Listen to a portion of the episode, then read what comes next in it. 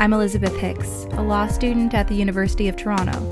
You're listening to the JCR, a Massey podcast, where people and ideas intersect.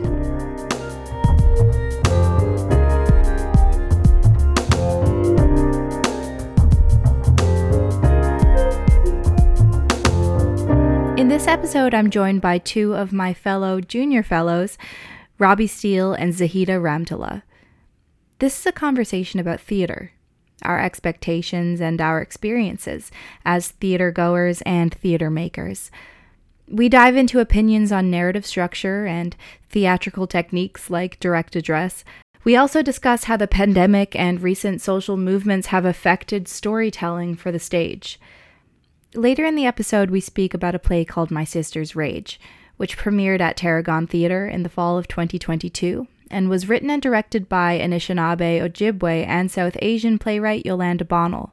It's a story about three generations of a family coming together and grappling with past traumas in the wake of their grandmother's hospitalization. In Tarragon's words, My Sister's Rage is a story about the nuances of holding grief and joy at the same time, and how laughter is medicine. We'll tell you a little about ourselves and then launch into the discussion. Thank you for joining us. My name is Robbie Steele. I am a uh, PhD student in the English Literature Department at um, the University of Toronto, uh, and I specialize in 19th century British literature and temporality, specifically how that affected the novel form in the uh, mid 19th century. So I'm coming to theater with not much of a background in um, play studies or in theater studies, um, but uh, have been an avid theater goer. Um, and so I'm coming to this from both a literary background and a sort of theater background, a theater attendee background. Hi, uh, my name is Zahida Rahemtulla, and I'm a, an a, MA student in adult education. Um, and my thesis is looking at creating adult education training programs for diverse actors over the age of 55. Um, and um, I'm also a playwright, and uh, my first two plays are going up this year one in November in Vancouver through a workshop production with Playwrights Theatre Centre, and one in March through Touchstone Theatre, also in Vancouver. And um, besides that, uh, also attend the theatre, especially in the last few years. I didn't grow up going to the theatre, but I. Uh, when I became a playwright, I started watching plays. I guess that's how it worked. Um, and uh, have been going a lot in uh, Toronto, especially the last few years, since there's, um, or especially this year, since there's a lot happening. And uh, that's me. And I'm Elizabeth Hicks. Uh, I'm from Newfoundland and Labrador, and I'm an actor for theater and also a playwright. And uh, I'm at U of T studying law which doesn't seem to be related to plays but fortunately you know living at massey college and getting to hang out with people like you and also you know there's a lot of arts based programming here at massey so i feel fortunate to be able to stay connected uh, in that way. I think the first thing that we should talk about is what's your favorite type of play? Like when you go to see a show what are you hoping the vibes will be For me, I'm a big fan of structure and the narrative play. I'm so guilty of that. And um, I, so I do honestly like a story with a beginning, middle, and end, and that follows like an arc. Unless um, I've seen, I think I've seen some plays or movies that are like a bit more experimental and that don't necessarily do that. Yeah, sorry, go ahead.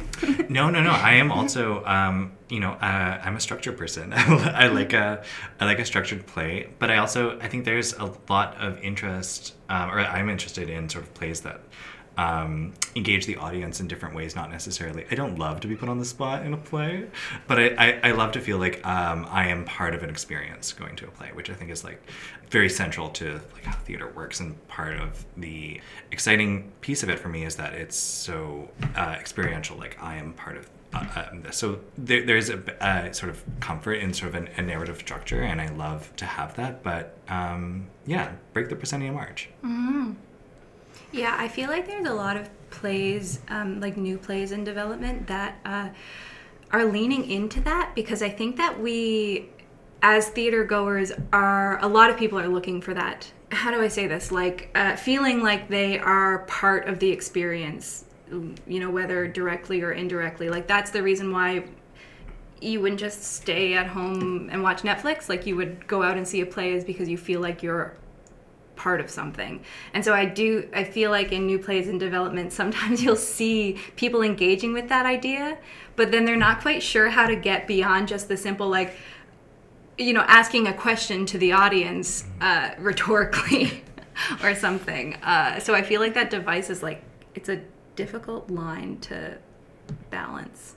I agree, and I think, but I think something I've just been thinking about um, is how my relationship to theater has changed over the pandemic. Mm-hmm. Where like, but prior to the pandemic, um, I, I sort of didn't pay as much attention to the like the embodied experience of like being in the theater and like how how am I experiencing the space. Um, uh, it was more so you know I was I was I was attending it from a distance or something. But um, I think my sort of desire to be part of a space, um, which hasn't happened for a few years now, mm-hmm. has sort of changed my both my experience of watching very structured plays. I feel much more embedded in it, having spent t- two years like watching plays virtually, but also I think I'm much more interested in sort of the experience of that uh, involvement and what it means for me to be part of that space.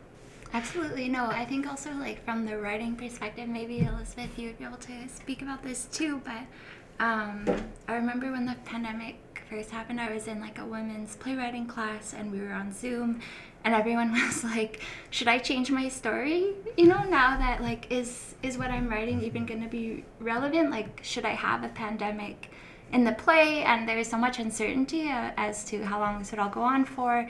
So much worry over especially theater because it would take a really long time. You know film started before too um, and i remember people were talking about that and someone had mentioned how like Shakespeare had written through one or at least two pandemics or something, and how after he, um, when as soon as people were allowed back into the theater, they didn't want to hear about the pandemic. Like, so it didn't really go into the plays as much because, and so it's interesting now to be like coming out, audiences are coming back out, and um, just uh, again also not really to see so much uh, pandemic theater. Maybe later we will you know there'll be historical pieces or, or something about it. There's so much that we probably don't know too that should be should be theatricalized about the pandemic so so we know but yeah that's also yeah.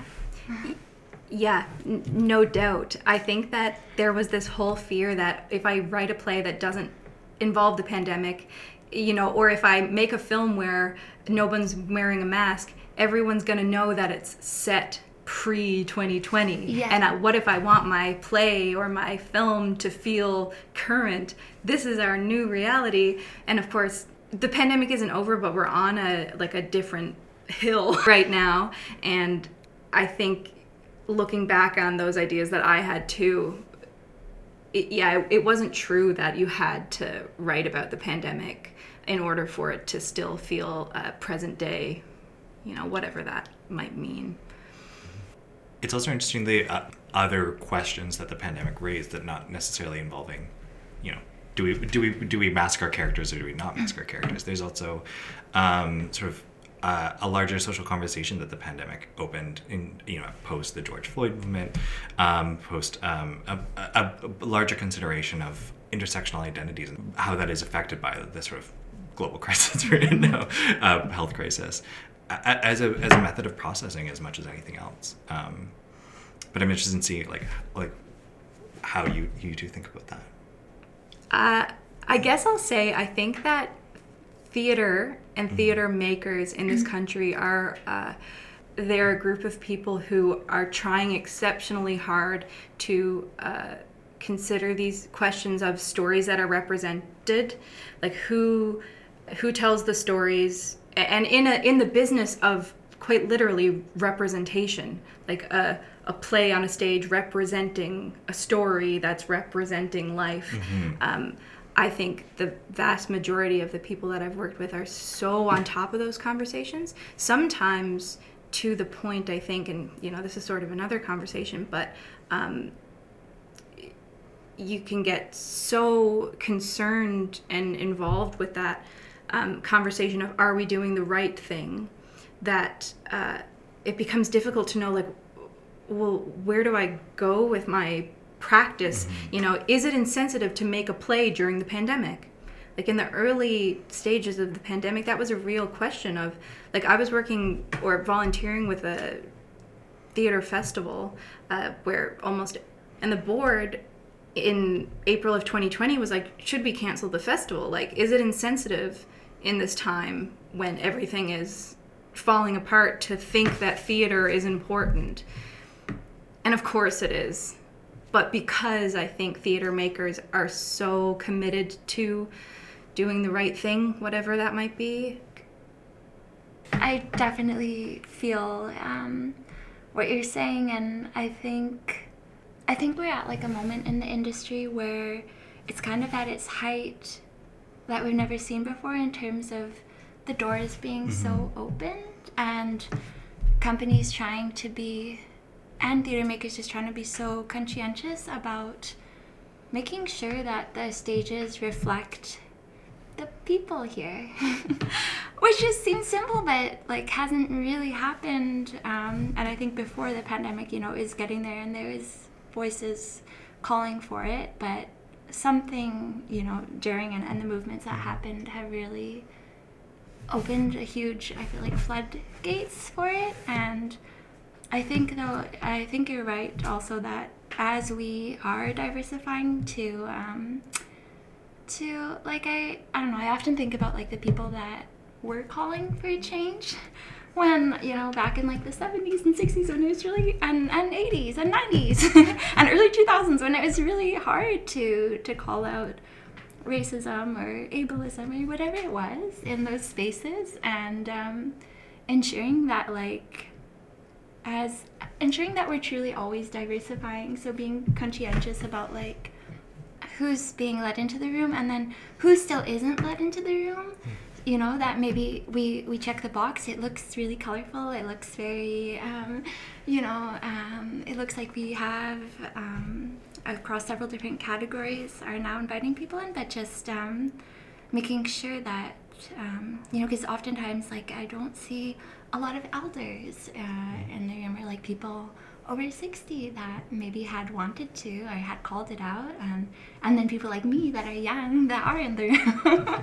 And and benefiting and and yeah i think that goes across several different um, categories. People that face barriers because they don't like they don't know how to write a grant or english is their second language or they're not able to because of physical or or chronic barriers like that. So as we're doing this and as it's like at its height that's something that um, that I that I think about and um, and I think like the the intent in the industry is so is so there the goodwill is so there and it's like we're really actually there and it's so mm-hmm. exciting like I don't mean at all to it sounds like I'm trying to like it sounds like I'm like critiquing the moment and I, I you know I don't mean that I don't mean that and I yeah I'm like really glad about what's happening and then I guess as since we're having this conversation like that's something that I feel like we can keep all, all of us discussing and all of us working on. I, I think like as you both were, talking, I was thinking about uh, from both of your perspectives, having having sort of worked in theater and or in theater adjacent sort of studies, um, I'm also thinking about like what is my role as an audience member and how has that changed over the pandemic and um, thinking about how like what it means to be uh, you know a respectful and present and engaged person in the in the audience. I think that has changed for me. Even the level of like, I wear a mask now when I go to the theater, which is not something I, did before. I'm more conscientious of those around me. I'm more eh, eh, present in in not just with the with um, you know the the actors, the characters, but I'm present with my fellow theater goers, um, which is an interesting an, interesting phenomenon. And I think that it, it also has sort of changed in what you were saying, um, Elizabeth, about the the way that um, the levels of mediation of, of like representation, the theater being a representation of representation. I think we've also seen like the literal setting of of place um, change. You know, how has it changed when we move from an in-person format to a Zoom format, or from an indoor format to an outdoor format. I think we have these exciting sort of both forward-looking uh, technologies of you know a, a, Zoom play. What is that like? That's a new thing. Mm-hmm. Um, but or, or a these um, relying on sort of traditions that have been around for for eons of the sort of outdoor theater and i think that's been an interesting shift to see how that like how i as a as a theater goer am, am sort of experiencing those different media yeah, I feel like we could have a whole episode too about form in that way. Mm-hmm. Uh, like Zoom theater, I feel like I have so much to say about it. Um, so I wrote my master's like major research project about Canadian theater and like risky theater. And there's this book that Jordan Tannahill wrote called Theater of the Unimpressed. Mm. I don't know if have either of you read it. It's a really great read. It's like a, it's theory, but it's uh, not academic. It is academic, but it's like they sell it at Indigo. You know, like it's a short little book that it's quite an easy read, but like really intellectually stimulating. This is not an ad for that book, but uh, it, one of like his main points is that he wants to see more risky theater, and uh, so I'm sort of getting off topic here, but just briefly, he, Jordan Tannahill did this. Uh, live stream play back in 2013 and i had written in my paper that you know that was an example of how he, he, was bringing into his own practice. He was practicing what he was preaching i guess you know. But now the idea of a live stream play like that's not risky anymore. That's like that was a necessity for two years. That was a like that was the new way that we had to do things. And so i mean i would be interested to hear what he thinks about about all of these new live stream plays and you know how we're meeting in the middle of theater and film in this really strange way. This is the JCR, a Massey podcast. I'm Elizabeth Hicks, in conversation with Robbie Steele and Zahida Rahemtulla. In the latter half of this podcast, we take some of the previously discussed concepts about structure and expectations for theater and discuss them in relation to our experience as audience members of a new play, My Sister's Rage by Yolanda Bonnell. Thanks for joining us. I would love to get back to what you said at the beginning of what you were saying just now about your experience as an audience member and how that has changed. And I'm interested to hear what you both felt like being audience members in my sister's rage because that was an atypical situation in that i guess i could elaborate. There was not only direct address but we were encouraged to respond to the character who was directly addressing us and every performance was a relaxed performance including the one that we were at in that the lights were up a bit you were welcome to leave and come back and there were other accommodations, you know, in that way. But I guess from a talking about the show point of view, I'm interested in that encouragement for us to respond and to really be active. Yeah, I I think that there were sort of two main notable sort of uh, things that I think my sister's rage did, which is one, the sort of formal address. You had sort of like the the audience was invited to sort of participate in the play, talk back, that was sort of an interesting thing. But I think one of the fundamental things that sort of allowed for that level of engagement from the audience was the very uh, real world like care work that they did in that space of prior to the play asking everyone to uh, show vaccine cards and um, mask up and then uh, during the play itself saying you're free to leave or come as you need to making it an accessible space as much as possible within the confines introducing themselves and their characters at the beginning of the play and as well as their um, pronouns all of these sort of levels of what i think about as sort of care work as like care for the audience care for the space really helped at least in my experience i felt much more grounded in the space, much more willing to engage with the play, much more comfortable, and much more also respectful of my fellow audience members. I, I, I it, it, was again an invitation to think, you know, don't look forward, look to the sides as well. No, yeah, I think that's so true. I think there's a really strong intent built in through things like the vaccine cards and just at the beginning, the intro with all the actors being like, don't worry, uh, you know, we'll leave the doors open uh, things like that. And I, I like the word that you used, invitation, because mm-hmm.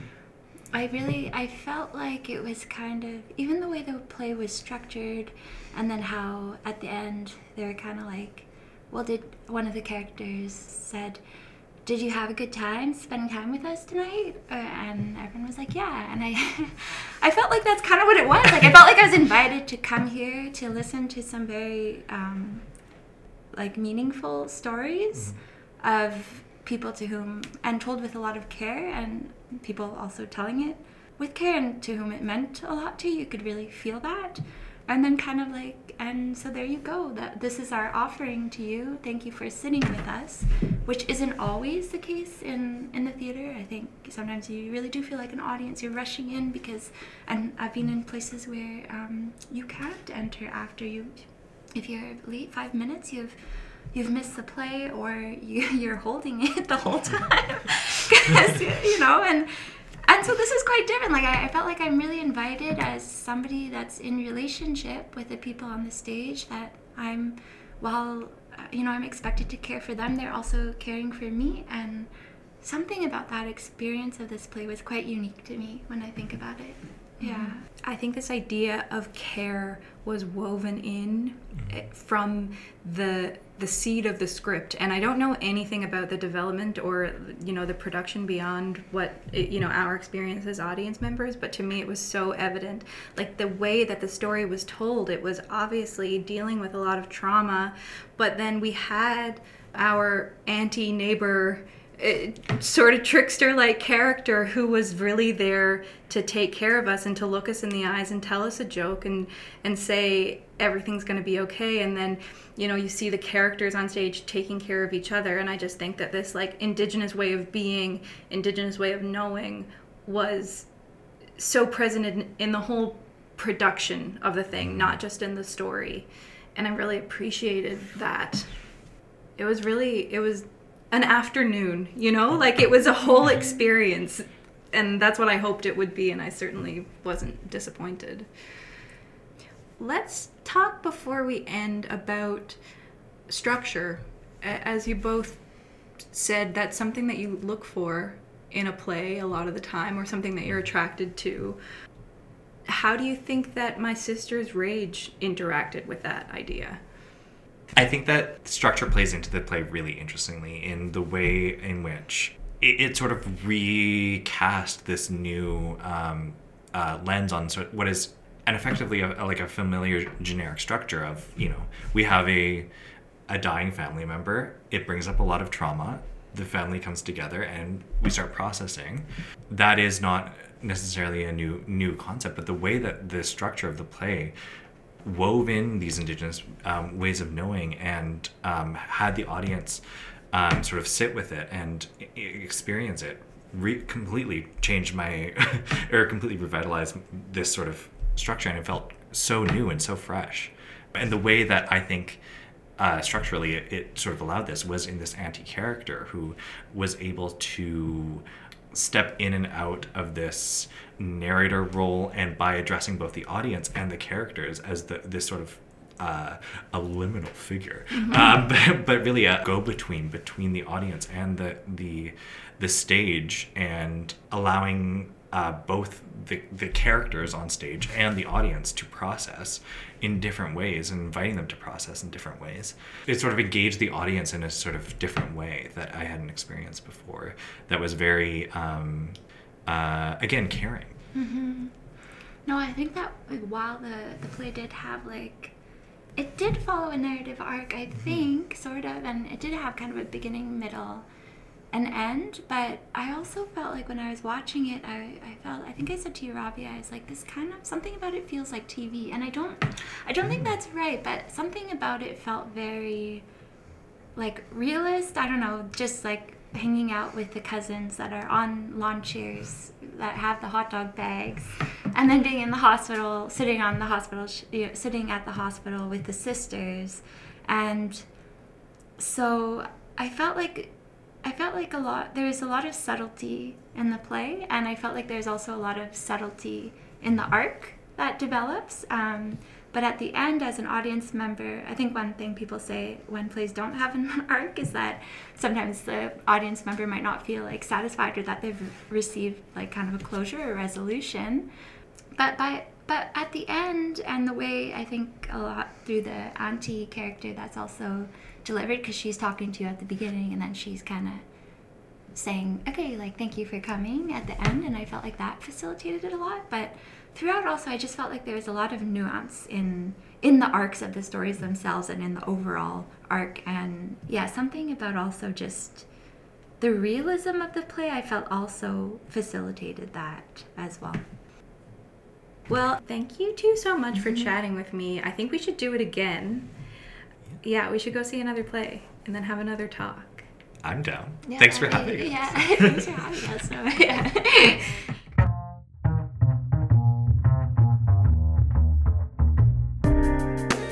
You've been listening to the JCR, a Massey podcast. I'm Elizabeth Hicks, joined by Robbie Steele and Zahida Rahemtulla. The JCR is a production of the Junior Fellows at Massey College at the University of Toronto. Thanks so much for joining the discussion.